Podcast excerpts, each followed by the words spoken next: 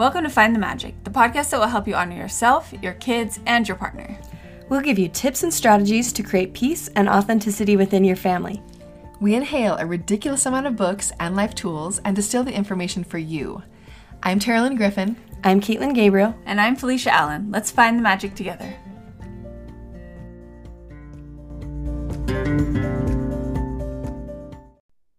For those of our listeners in Utah, which I know there are a lot, I wanted to share a super applicable resource, and that is Utah House Doctors. Um, you can find them at Instagram at Utah House Doctors or on their web- website at utahhousedoctors.com. Right now, in this hot market, it seems like a lot of people are attempting to sell their homes on their own and they're missing out on selling their home at a much higher price as well as the marketing power of a real estate agent and website. Um, Utah House Doctors in Utah is one of the top sellers here, and I can tell you from personal use that they are such an amazing team. So many good resources and skill as well if you are looking to buy a home. So I encourage you to check them out if you are in Utah. That's utahhousedoctors.com or on Instagram at utahhousedoctors. All right. Well, Jen, welcome to Find the Magic. Um, Caitlin and I are here, and we are huge fans of you. Our third host, Terilyn, is also a personal fan. She is sick, not with COVID, but she is sick, so she's not here today. And, uh-huh. and we're just all honored to have you. Great. Thanks for having me. So, can you introduce yourself to our audience a little bit? Sure.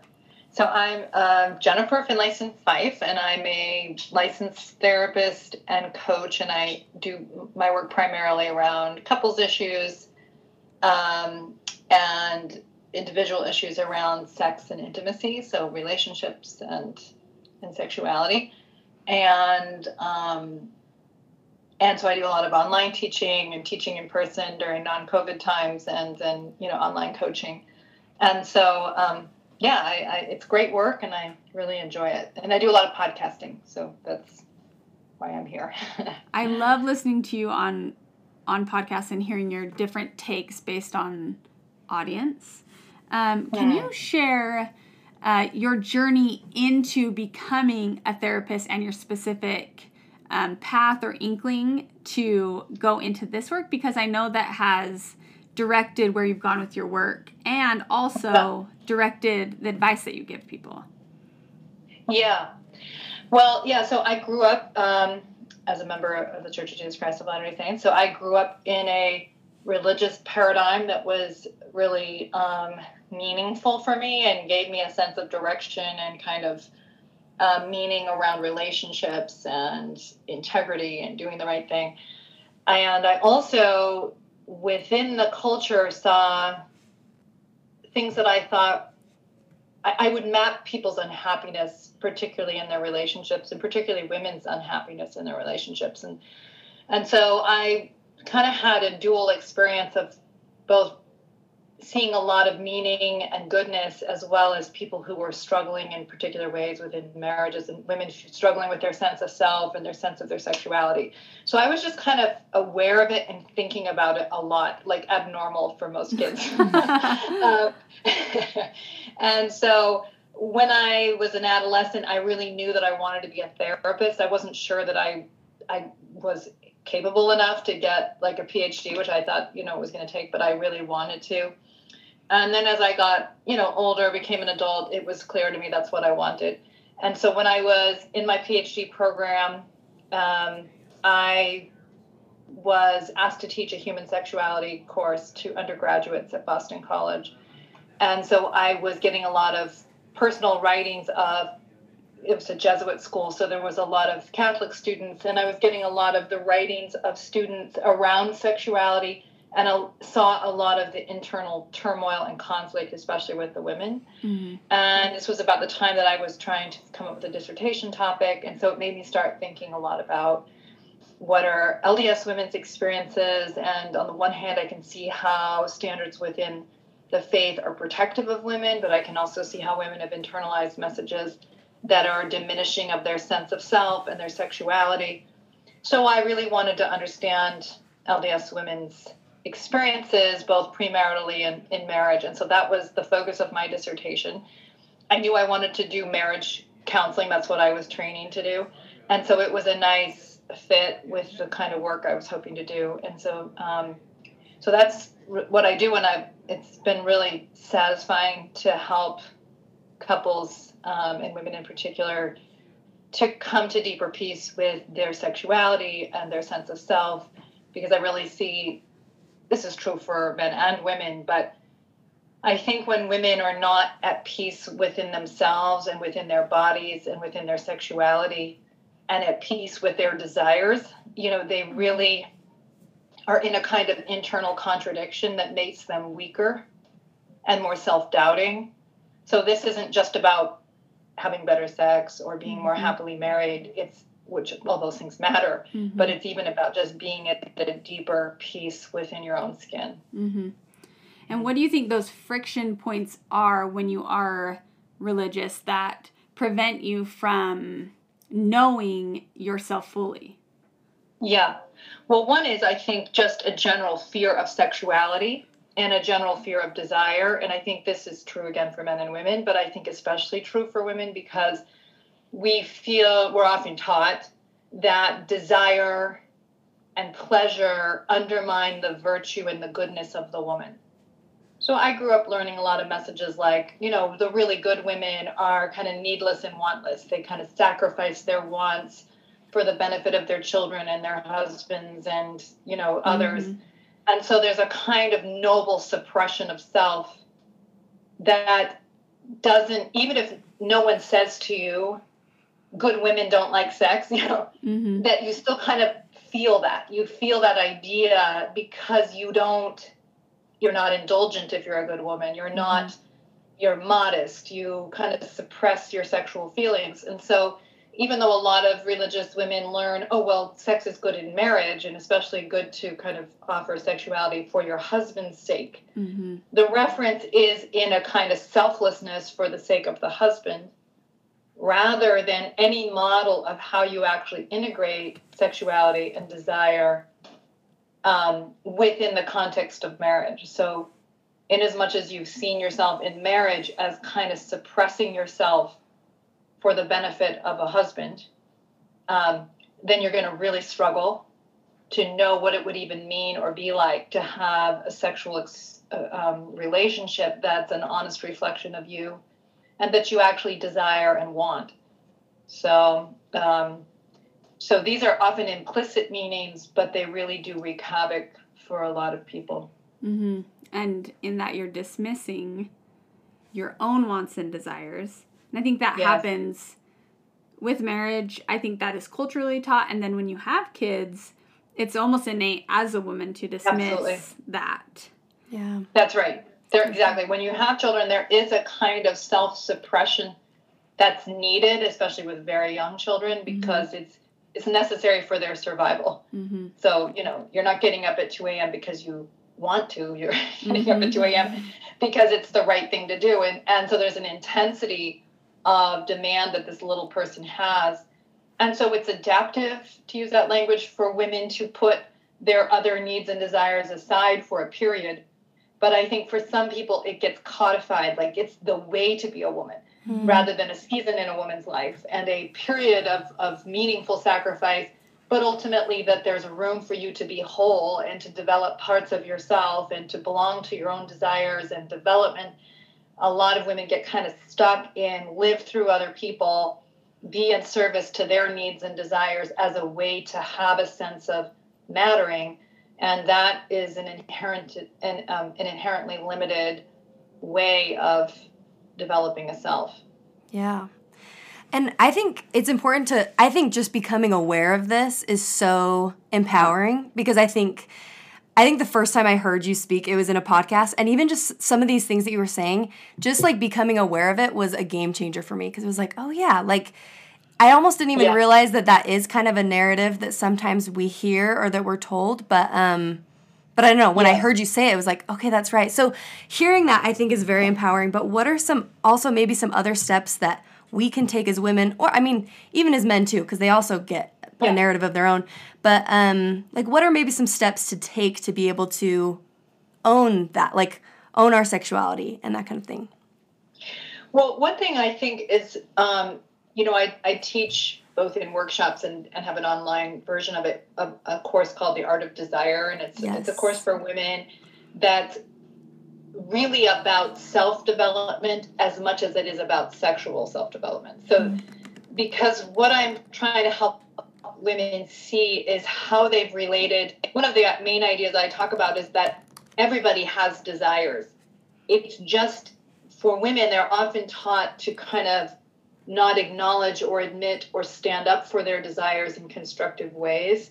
And so their desires are kind of still operating, but often covertly. Yeah. And in ways that are creating resentment. So, just as an example, like, you know, you may do a lot of self sacrificing things, but you want to be acknowledged and you want for the things that matter to you to also be made room for and you're hoping that your spouse will do that or your children will do that or other people that you care about will do that so that you don't have to advocate for your own desires. And when you're not getting it, you start to get resentful because you're like, I'm breaking my back trying to help everybody else and nobody cares about the things that matter to me and for my birthday I got one stupid present and and so when people and so women often start to feel resentful because they're kind of taught to be self-sacrificing but the implicit idea is that they will be loved and valued for their self sacrifice, which often doesn't end up happening. And so it ends up creating resentment. So you, mm-hmm. there's kind of this idea that I'll be taken care of if I just don't focus on what I want. Mm-hmm. And I think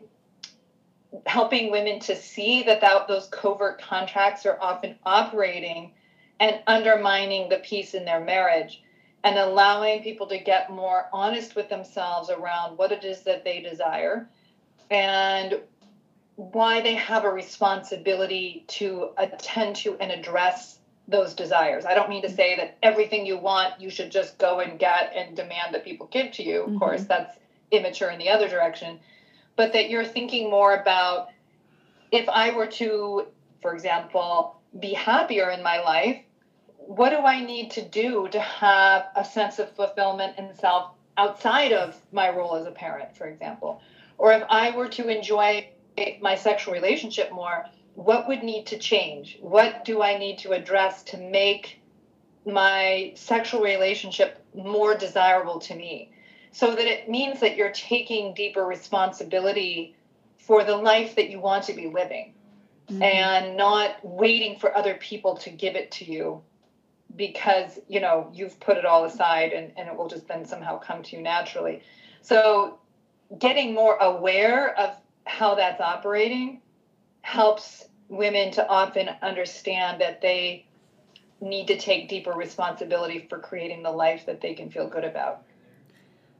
And what is what does that look like inside um, an intimate sexual relationship? Well, you know, I think that for one thing is that a lot of women are taught that, you know, once they get married or once they're with someone that loves them, especially if they've not had a sexual relationship prior to marriage. It's the idea that my spouse will wake up my sexuality and bring me pleasure and he'll know what's going on. and, you know, mm-hmm. and I'm kind of a passive participant mm-hmm. and this will be mm-hmm. okay. And even if I just make it all about him, I'm still going to find some fulfillment in that. Mm-hmm. And I think that's just not true. It, maybe it is for some people somewhere, but I, I think that in my experience of working with people, it just doesn't work out that way. Because if it's about just sort of being there for the husband, it's all revolving around the husband's desires to the detriment of both people. Mm-hmm. Because soon it's just duty sex, it's not about passion, it's not about desire.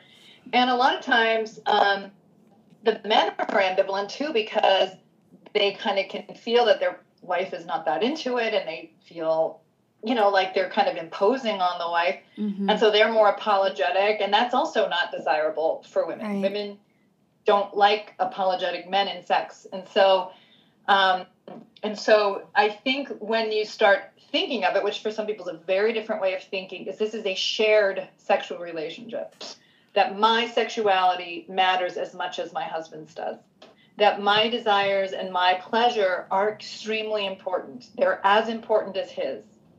And so, um, what is it that I might want? Now, a lot of women are like, I have no idea. I've been taught to never ever think about that. Mm-hmm. and so, you know, I'm often trying to help women sort of think through what are the ideas and the meanings that, in fact, appeal to them or um, make them want to be more open and physical and sensual. Mm-hmm. And so, the more you kind of know who you are as a sexual being, the more ability you have to collaborate with your spouse and create something that's really mutually pleasurable. Mm-hmm. And, you know, I think women are so accustomed to being in a frame of caregiving and caretaking that if sex is another version of caregiving or caretaking, it will not be desirable. Nobody wants to take care of children all day, then take care of one more big baby. Yes. you don't need another. At the end of the day. Yes. Which often is what people create. So it's I think for women, it's a it's like a wonderful opportunity to grow a different part of themselves because the most desirable sex for women is there's zero caretaking going on, mm-hmm. and they're being given to, mm-hmm. right? That they are receiving pleasure and a kind of nurturance and sustenance through their sexuality, but it's often so antithetical to how they think about who they are that it can be challenging. One of the you know pieces I really focus on a lot is is learning to receive and learning to be able to be given to and to have pleasure without being in a frame of taking care of someone else at the same time. And that's really essential to good marital sex for women.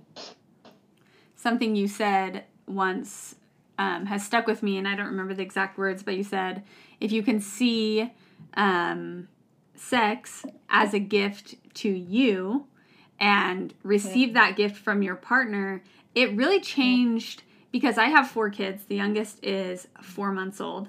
And oh. exactly that feeling of, oh my gosh, it's like another person I need to like do something for. Like, heaven forbid if I have to, like, you know, make you feel good. I've been taking care of people exactly right. the caretaker role all day. Right. Um, right. And even because that little understanding piece where I haven't quite figured out what what would fulfill my need. And so then it feels like even more work to get to a place where I enjoy it and it's like, oh, that's all just a lot of work, frankly. Yeah, um, right. But changing that in your mind to see it as a gift of I can just lay here and accept this physical feeling. Like, yeah. I mean, you can think of it as you know, a bubble bath or a massage, all those things that we love. Um, yes. If you switch that in your mind, it kind of removes 100%. the expectation. Mm-hmm. That's that's hundred percent right. you know, like I remember after I had my first child, and then you're supposed to wait six weeks. Uh-huh. Because I had experienced sexuality as being such a way of being taken care of, as a way of being given to, that I really missed it for those six weeks because mm-hmm. I felt so much like my sense of self was being shifted by having a baby and I was taking care of this baby all the mm-hmm. time.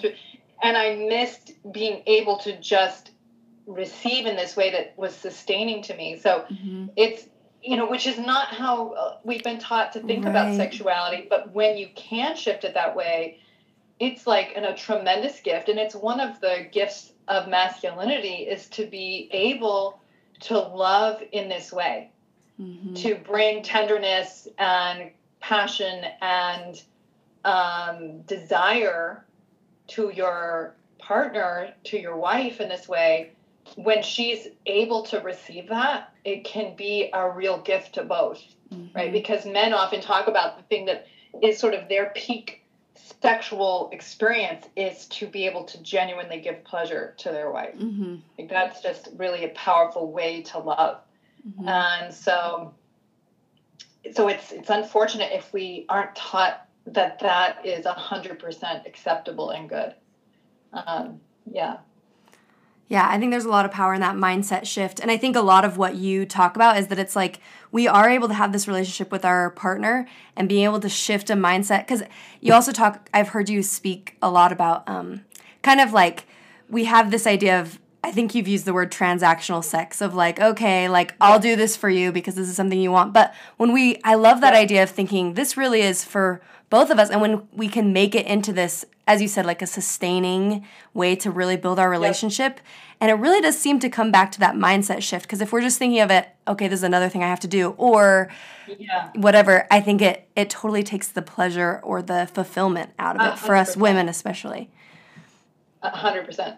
I've never once thought that this is something I need to do for my husband, Mhm. and that's why I like it. Yeah. It's not like because you take out the expecting sex with that idea It would just be terrible. because it's a place of playing and freedom and pleasure, not a place of work. And if you make it into a place of work and duty, you pollute it. You take it out of out of a kind of freedom and play.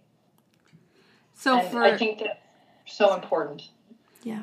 Yeah, so for for our listeners and people who have found themselves where in a place where it does feel transactional, how can they Yeah. kind of reignite that vulnerability, that play, all those things?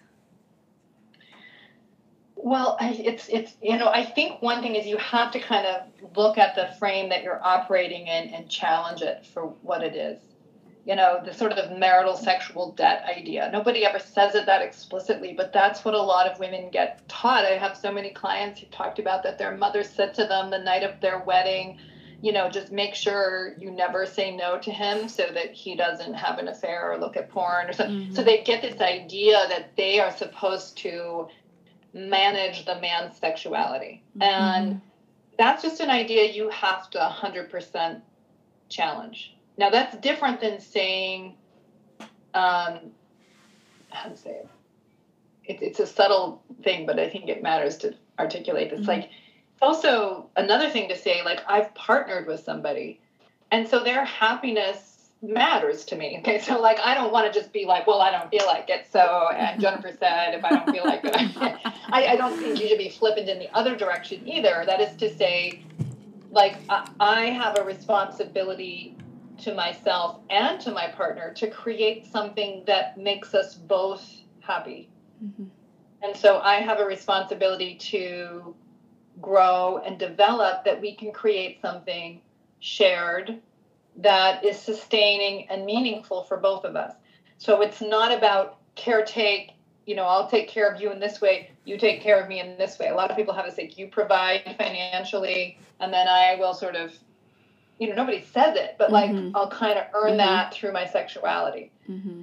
um, that's an idea you can do marriage that way but it will never be really about love it's it's more about need fulfillment um, so if you want to create something that's about love it's to say we are working together to create a meaningful life Mm-hmm.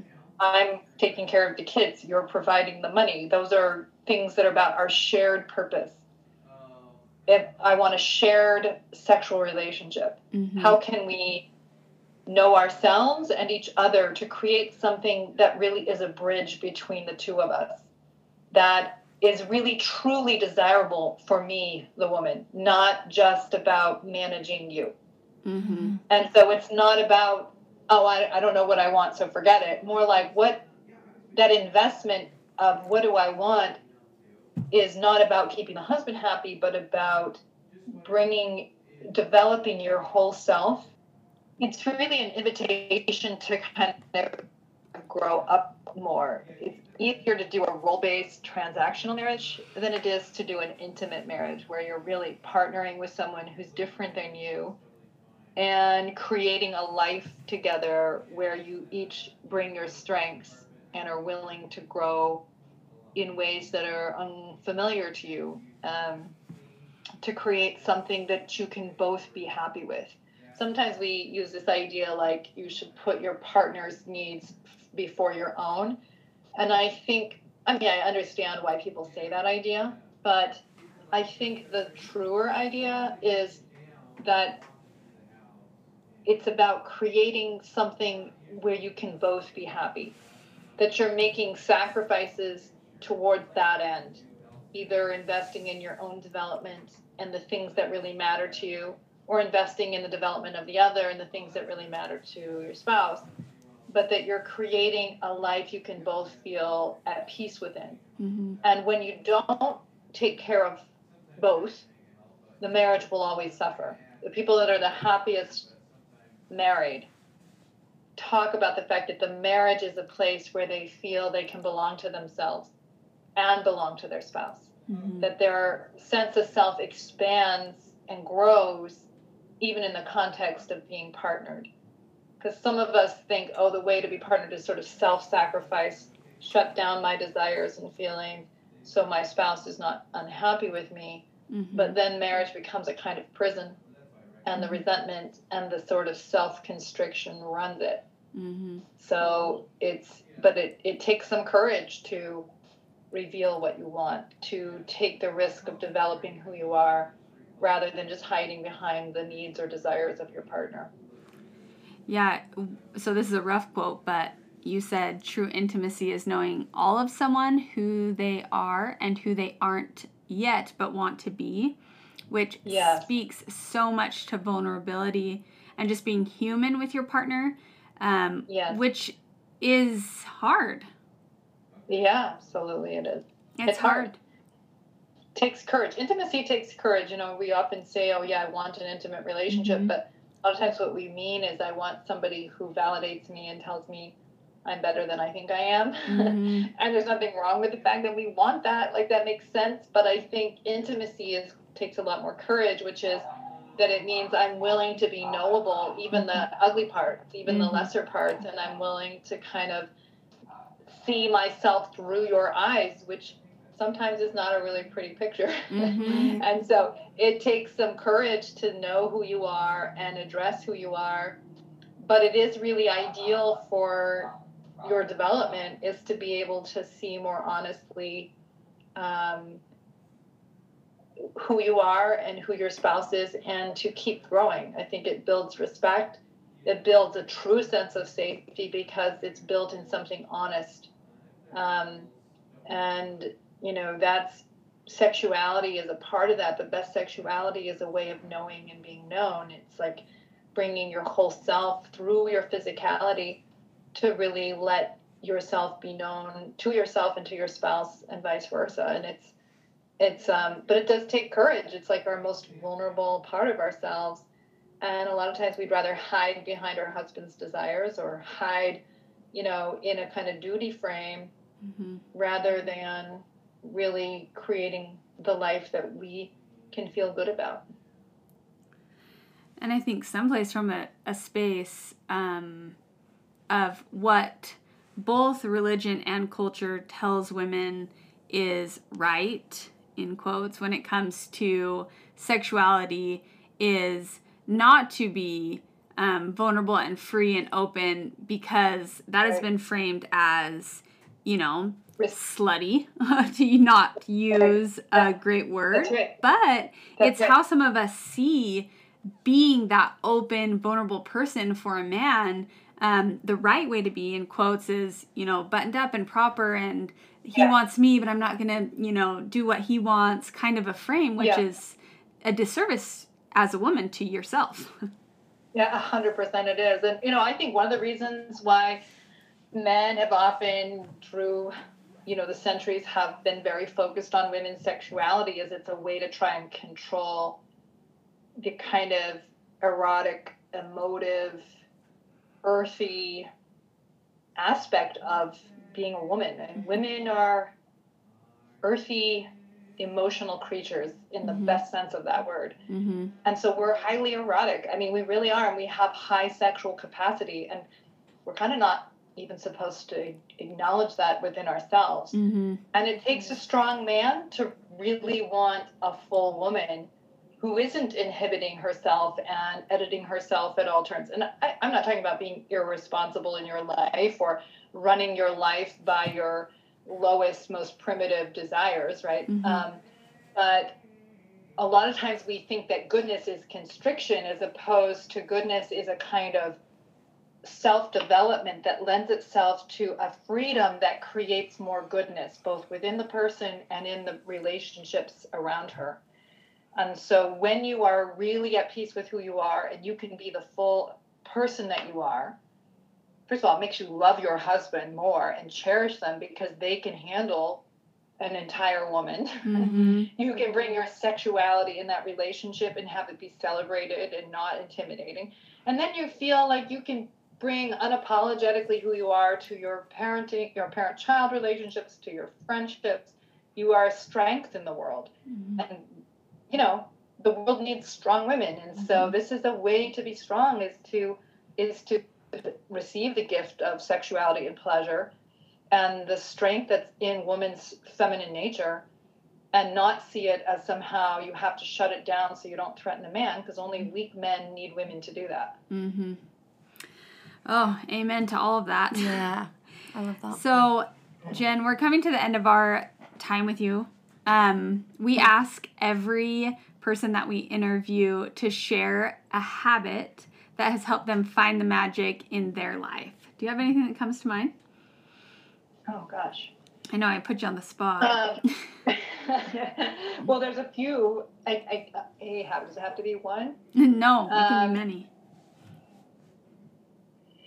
Well, one one of them that's definitely been a habit. I think made a huge difference in my life is just a habit of exercise and eating healthfully. Mm-hmm. Um, because it's just a way of sustaining the organism of my body, and it's surprisingly important for just allowing there to be a platform that of health that allows me to just do all the things that I want to do Mm-hmm.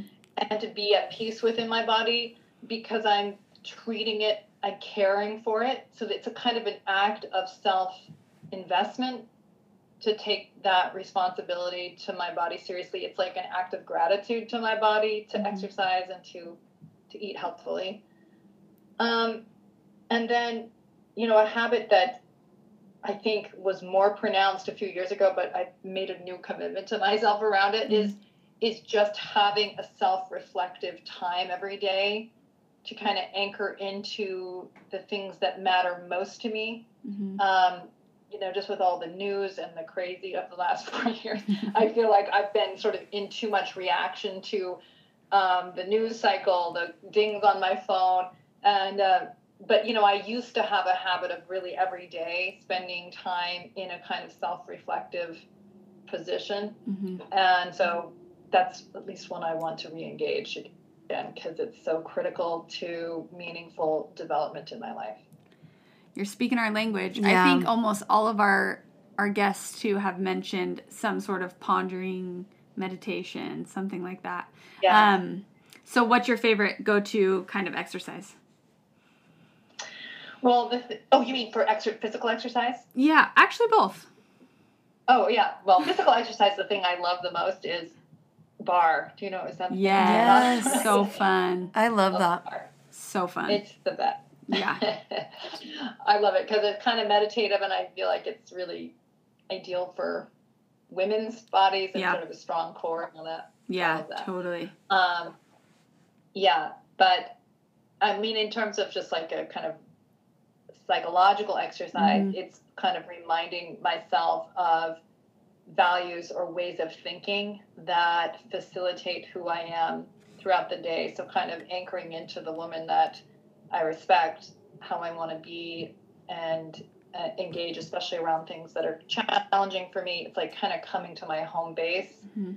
and reminding myself of my kind of higher self and my higher ideals and sometimes thinking about any moment that i think that may be challenged anything that is hard for me uh, so sort of thinking through it from that higher self and um, so that's kind of a, a psychological practice that i try to do every day Well, I love that thought into higher self. You know, I've heard the practice of a future self, which is kind of a similar Mhm. thought, but I love Yeah. framing it as higher self. That's cool. Yeah, that's beautiful. yeah All right, Yeah. Jen. Well, you were so great.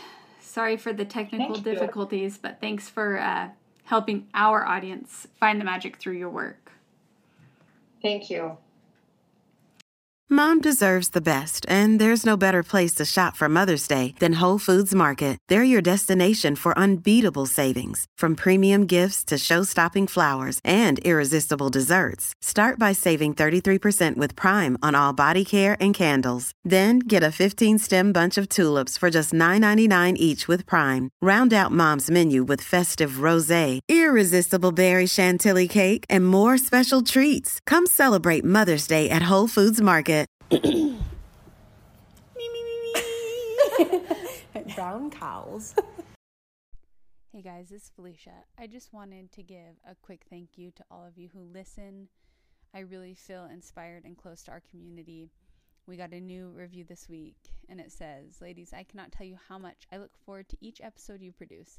I love the truth you all share and real examples of how to begin and attain conscious parenting. I always walk away feeling inspired and ready to take on any ta- task. Thank you for sharing your knowledge and truths. And I just have to say, it means so much to us when you guys leave reviews, not to mention helps us. So if you feel so inclined to leave a review, just open Find the Magic podcast in your podcast app.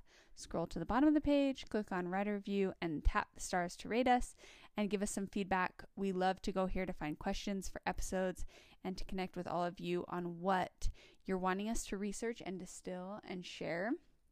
It just really means so much, and we make this podcast for you. So, thank you all. Don't forget to hit send on your review.